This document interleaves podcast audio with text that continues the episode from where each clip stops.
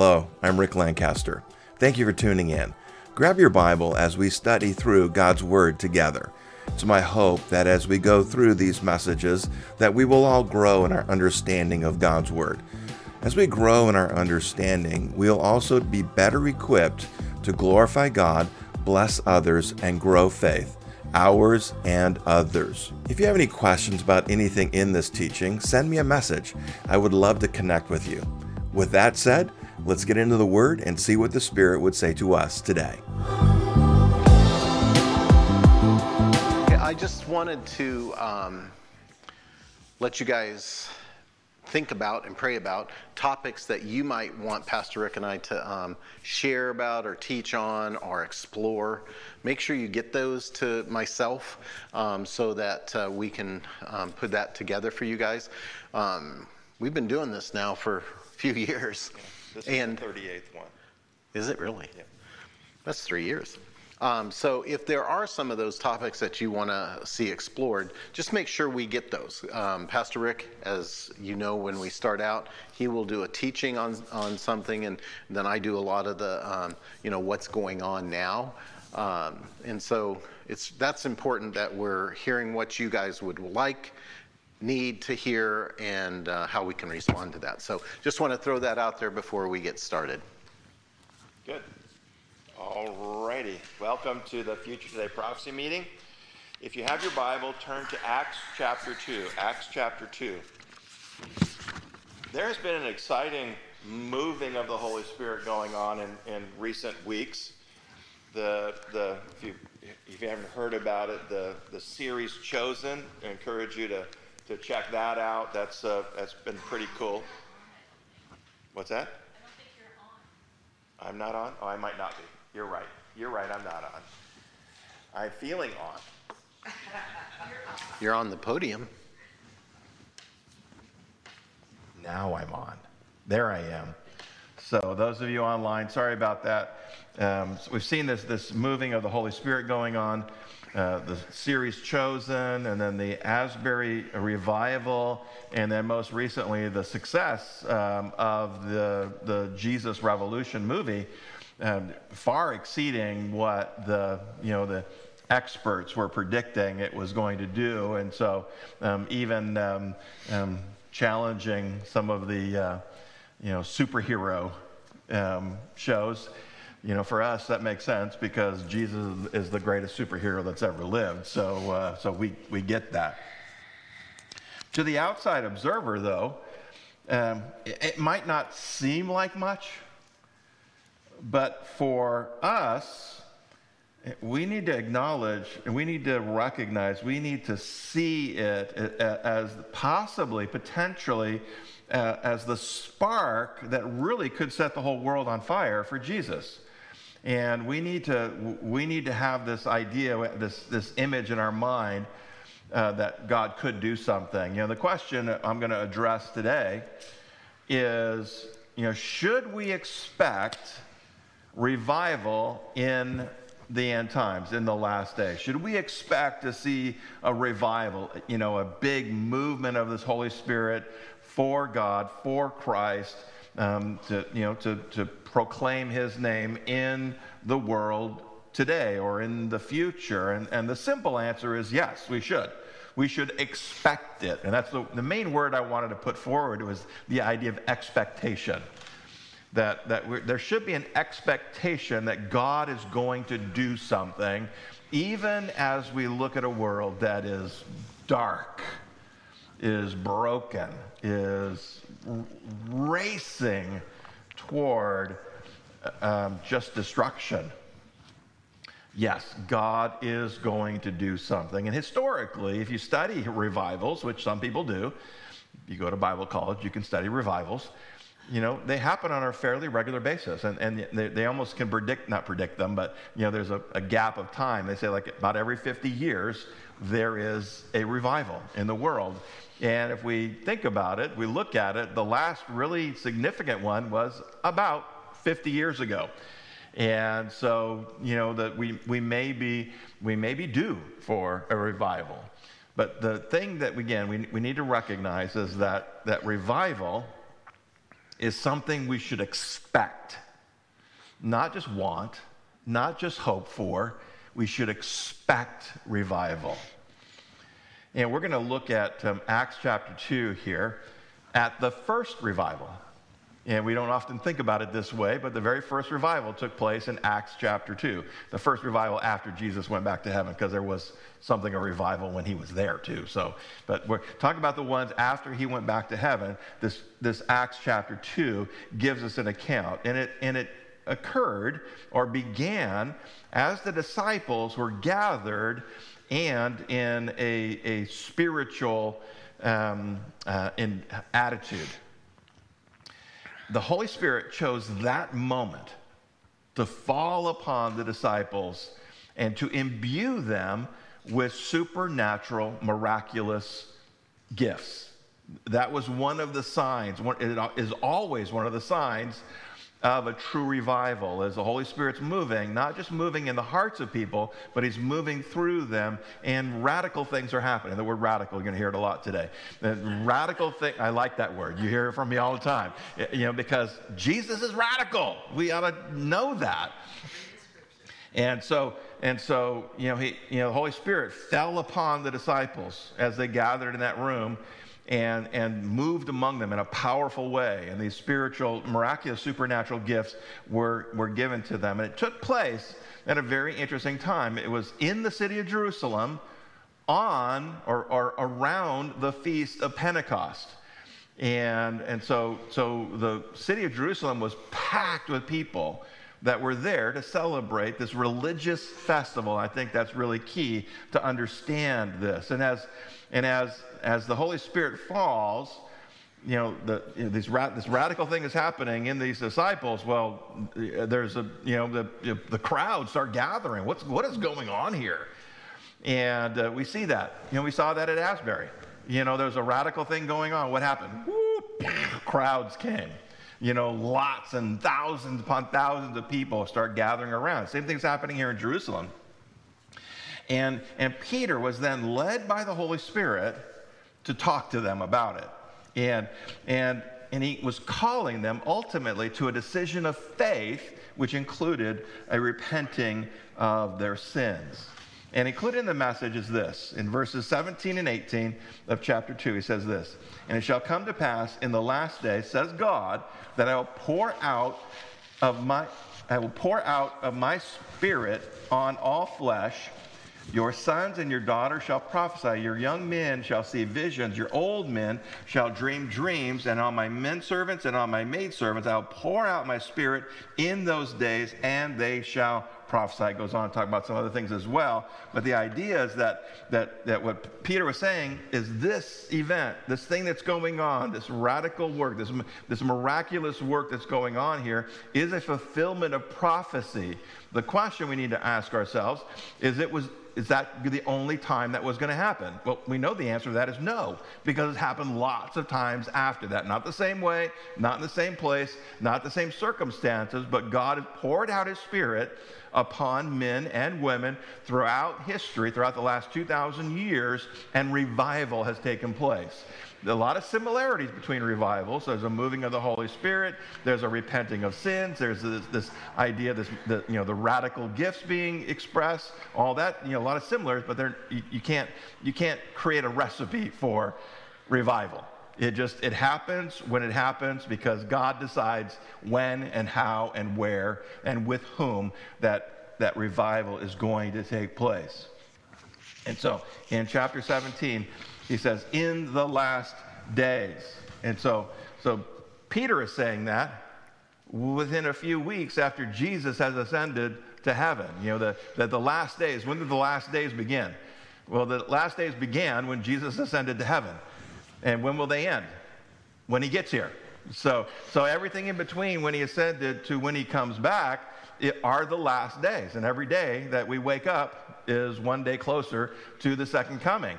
As fewer last days of the last days are left, the longer we get. And we, we're living in a time where it could be at any moment. He could come back at any time, and we need to recognize that. So we are living in the last days. It's one of those realities that we need to, we need to wrestle with because how do we, what do we do with that? Okay, if these are truly the last days, if Jesus could come back at any moment, what do we do with that? How do we live under, with under, that understanding? And, and Peter actually talked about that. But what Peter was saying in this is that we're living in the fulfillment of, of in, ultimately in several Old Testament prophets. And, and the Holy Spirit as, as he was being poured out, as he poured out his, his power upon the disciples, there was a natural uh, or a supernatural response, a, a, an outflow from them. And that's true of every revival. The Holy Spirit pours himself into some, but it doesn't stay in them, it, it, it always overflows into those around. That's one of the ways you can tell when a, a, true revival is taking place is it's not centered around a, a single group of people, a, a small group of people. It always pours out and spreads to others. And this particular revival, as it was being poured out, um, I mean, it, it, over a century spread to the whole known world. And again, it's another sign of a revival. So, for the last two millennia, the Holy Spirit periodically pours himself out into a group of people and revival breaks out. And, and again, there, there is no way of, of, of, you know, diagnosing it and saying, okay, here, let's create a formula for revival. Now, people hold revival meetings, they, you know, put up big tents and you know, all these different things. And I think in, in a human effort to try to spark revival, um, I, I don't I don't care for the term revival meeting. Um, it, it, it's a little bit of a misnomer, uh, but I get it, so I'm not going to argue with them about it. Um, okay. Kelly's sending me text. Sorry. It is up there, Kelly. Oh, I can't. She's not hearing me. She can't hear me. Uh, somebody send Kelly a text and tell her it is online. Um, please. Thank you. Um, shiny thing? I have no idea. so the Holy Spirit comes. revival. revival. Thank you. We're talking about revival. Woohoo! Be revived. and so, so for two millennia, periodically the Holy Spirit pours himself out and revival breaks out. And it is a sovereign work of God's grace. And, and we need to understand that because we'll have people that'll ask the question, why isn't there revival taking place? And, and, and I think there are some things, we, I'm going to talk about some things that might stand in the way of that, but uh, we, we've got to at least acknowledge and recognize that a, a true revival is not a work of man. It, it, cannot be a work of man. If man is driving it, then it, it cannot be a real revival. It, it must be a work of God. And so, so that is one of the key things. You know, men or the church cannot. Sorry, but she's asking, is it on YouTube? Yes. She's on the Yeah, I'm looking right at it.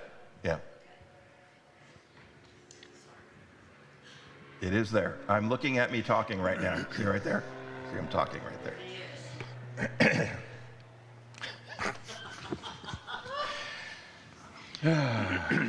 So the church cannot make revival happen, but it can prepare itself. And, and we as individuals can prepare ourselves for revival. And so that's what we ought to do. We ought to be prepared for a work of the Holy Spirit to work in us. We ought to, we ought to be, even as I shared in the earlier message, uh, this idea of getting ourselves ready and being open to the working of the Holy Spirit. Uh, that, you know, that, you know, the David at one point said, Revive me, O Lord. And I think that should be our prayer. Lord, revive me. Let, you know, let that revival start in me, in my heart. Whether the Holy Spirit pours himself out and, and does something bigger than that, that's his, that's his domain. You know, we don't determine when and where the, the Holy Spirit decides to do anything, right? Because he is whom? Say God out loud. God. Jane. We don't decide what God does. But, but we do believe God wants to do revival. And if He does, you know, we should want Him to start in us, not in our church. I, you know, if God wants to do revival in our church, that's up to Him. But He's got to start in me first. I need Him to start in me because I want to be revived.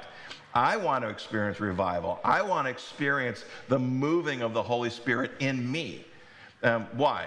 Not because of me, not for me, but for His glory and for the expression of His will and power and, and grace and mercy and all those things that can come out of God working in me and through me. So that's what revival is. It, it's about, it's, you know, revival is, you know, we think about it, the word, the word means to bring back to life. And we can look at the church today and say, uh, what's wrong with the church today? What does the church need? Revival. You know, we, we'd like to see the world revived. We'd like to see the world saved, but we've got to start in the church. And then for it to start in the church, it's got to start in me. Not me individually, but individuals in the church.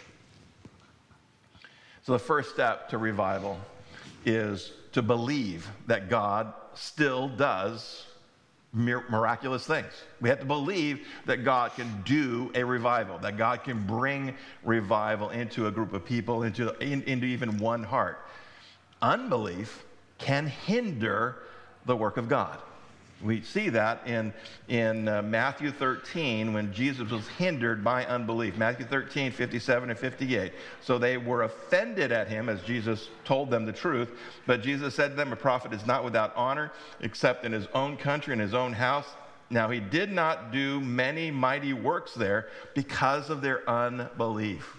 Gosh, that's one of the saddest things I've ever read you know, that God wanted, Jesus wanted to do all these radical things, here miracles of healing and deliverance and all these things, but they just wouldn't believe him. And I, I, think, I think that's one of the things that stands in the way is people are, are hindering the work of God through unbelief. And as a church, we ought to believe, right? Would that, does that make sense that we ought to believe that God can do miraculous things?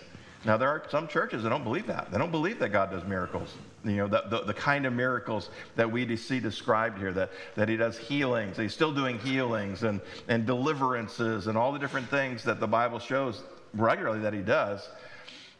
You know, that can, if he did them then, can he do them today? And the answer is yes. Will he do them today?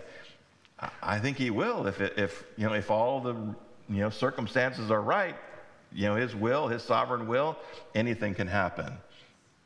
If we desire revival, which we should, right? Then our first step is to believe that God can bring revival, that God can stir up one heart, a group of hearts, a church, a community, whatever it might be.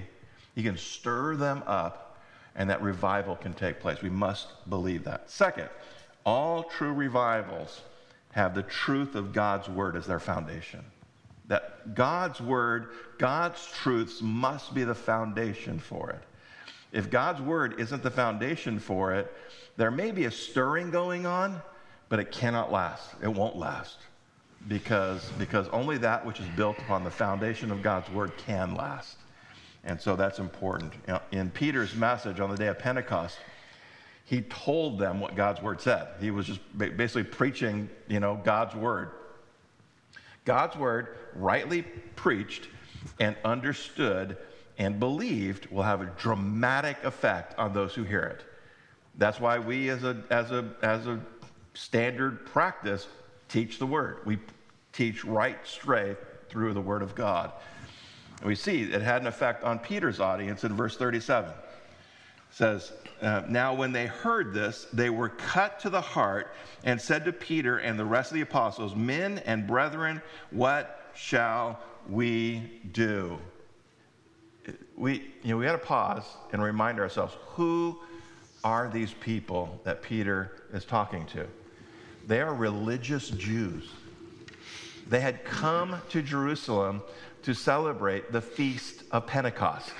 It was one of the major, one of the three major feasts that, that men would go to. They'd travel hundreds of miles to come to this place and to practice this religious festival. And, and here they are. They, they hear Peter's message and say, Well, what do we do? They had no idea what to do. They recognized that something needed to happen. Something needed to happen. It says they were cut to the heart. What is that? That's the conviction of the Holy Spirit. That's another one of the signs of a true revival.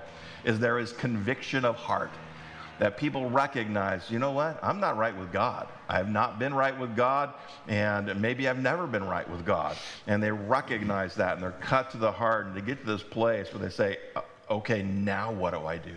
What do I do from here, God? You know, that, you know, conviction is another miraculous work of the Holy Spirit.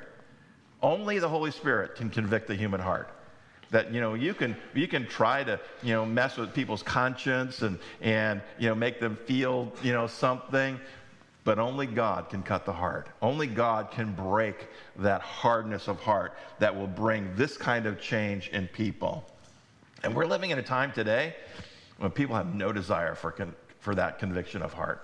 They don't want that. They, they want, if they're coming to a place like this, they want to hear a message that makes them feel good about themselves.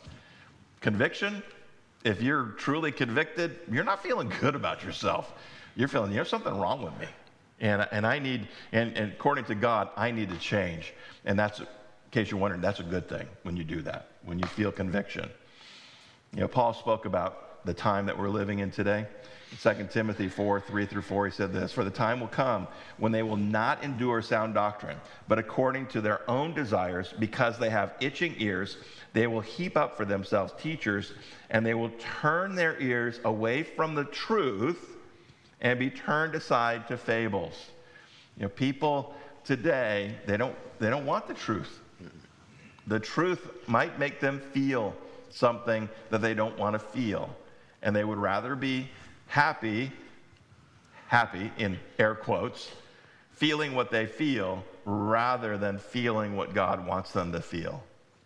And we talked about today that we, we ought to be feeling this idea of mourning over our sin. If we want to see revival, we must ask God to reveal our hearts to us. If I want to be revived, it must by saying, saying to God, God, if there is any sin in me, anything that stands between me and you, stands between you, a moving of your Holy Spirit, show it to me that I might repent of it and be right with you.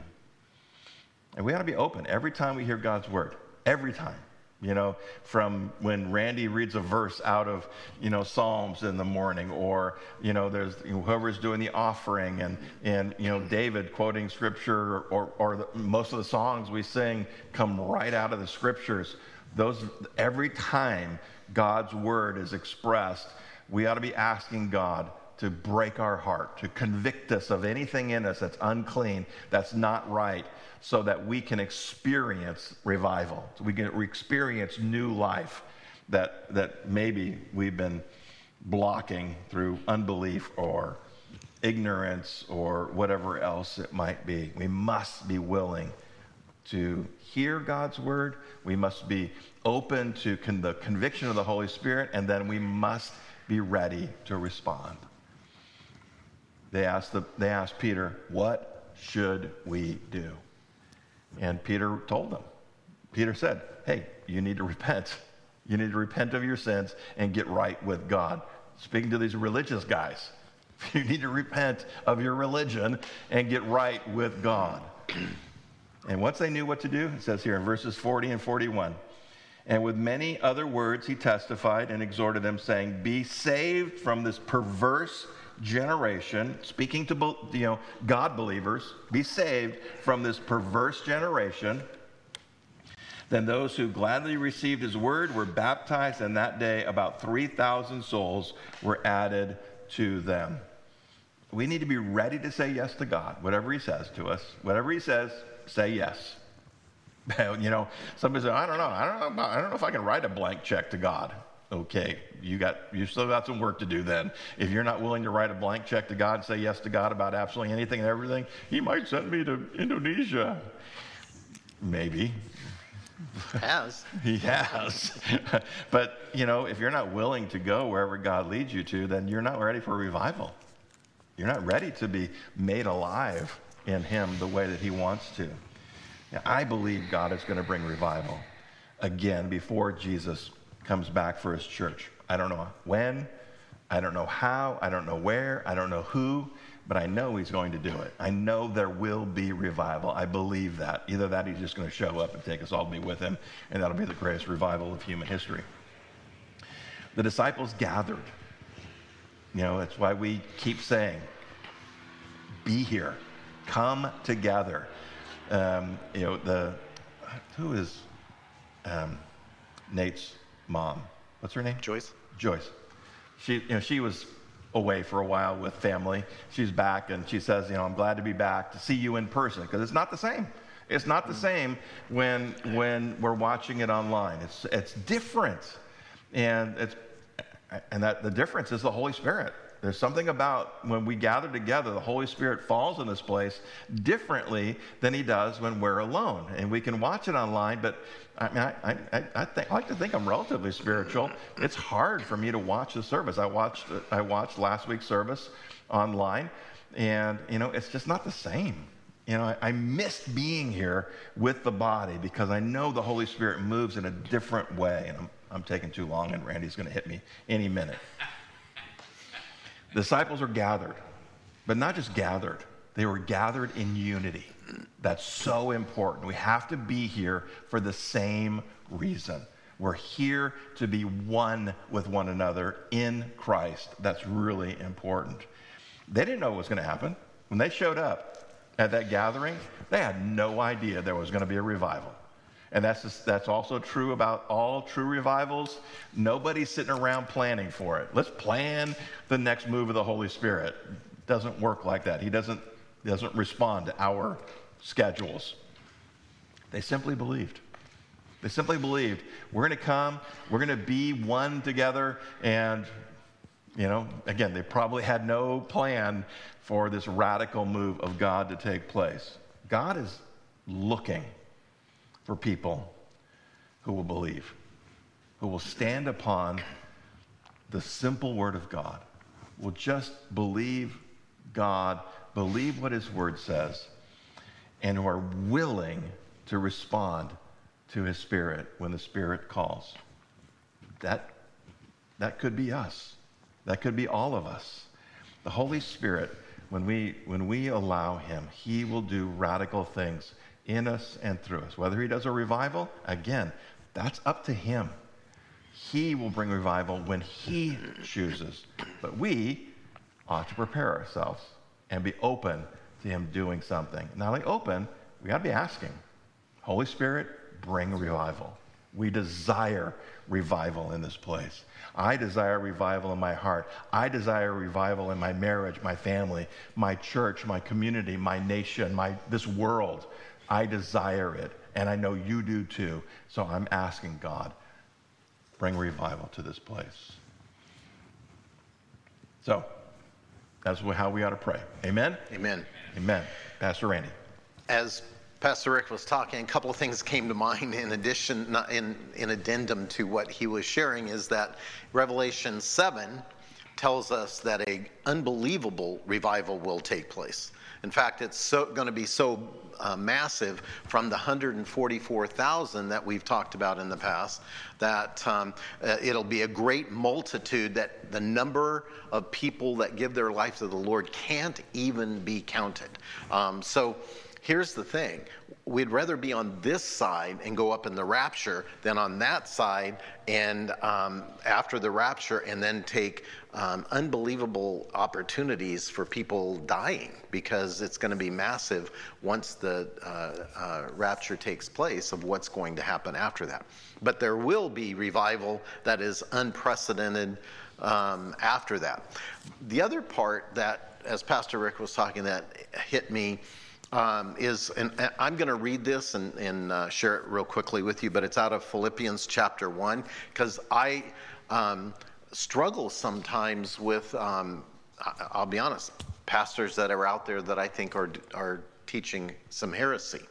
But here's what the Apostle Paul um, said uh, to the Philippians. He said, Some indeed preach Christ, even from envy and strife, and some also from goodwill. The former preach Christ from selfish ambition, not sincerely, supposing to add afflictions to my change but chains, but the latter out of love, knowing that I am appointed for the defense of the gospel. What then? Only that in every way, whether in pretense or in truth, Christ is preached. And in this I rejoice, yes, and will rejoice. I share that because, you know, if we look at Asbury, if we look at, uh, um, quite honestly, um, this movement um, has hit um, Texas A&M, Ohio State. It's hit some major universities where there's a flowing of um, of uh, worship and praise and a, a movement. And we could sit back and say, "Oh gosh, is that real? Is it not?" Our prayer should be, "Lord, use that." And if only 10% of those people are saved, that's 10% of the people that got to hear about Christ that their internal destinies are changed. And if our heart is grieved over the things I'm about to share with you, and they should be, um, then something like that, we should be praying that the Holy Spirit would fall upon those people. And whether um, people are teaching out of um, selfish ambition or not, but Jesus Christ is preached, Paul said, I rejoice in that because somebody's going to be saved out of that. And I think we should be um, praising God that there is a movement that is pointing people to Jesus Christ. Okay. Thank you for listening to this teaching from God's Word. It's one of my core beliefs that the Bible or Word of God has the power to transform our lives. It's my hope that these messages will help you to do just that and to glorify God and bless others and grow faith. If there's anything that we can do to help you with that, don't hesitate to connect with me. You'll find ways to do that in the show notes. In the show notes, you'll also find links to my sermon notes and other resources to help you in your study of God's Word. And sometimes we do need help to grow in our faith. If there's anything that I can do, don't hesitate to connect with me. I love talking to God's people about God and His Word. So send me your questions, and I'll do my best to answer them. This message was shared at Calvary Chapel French Valley in Murrieta, California. If you'd like more information about the church, go to calvaryfv.com. The link is in the show notes. Until next time, stay in the Word and have a radical week with Jesus.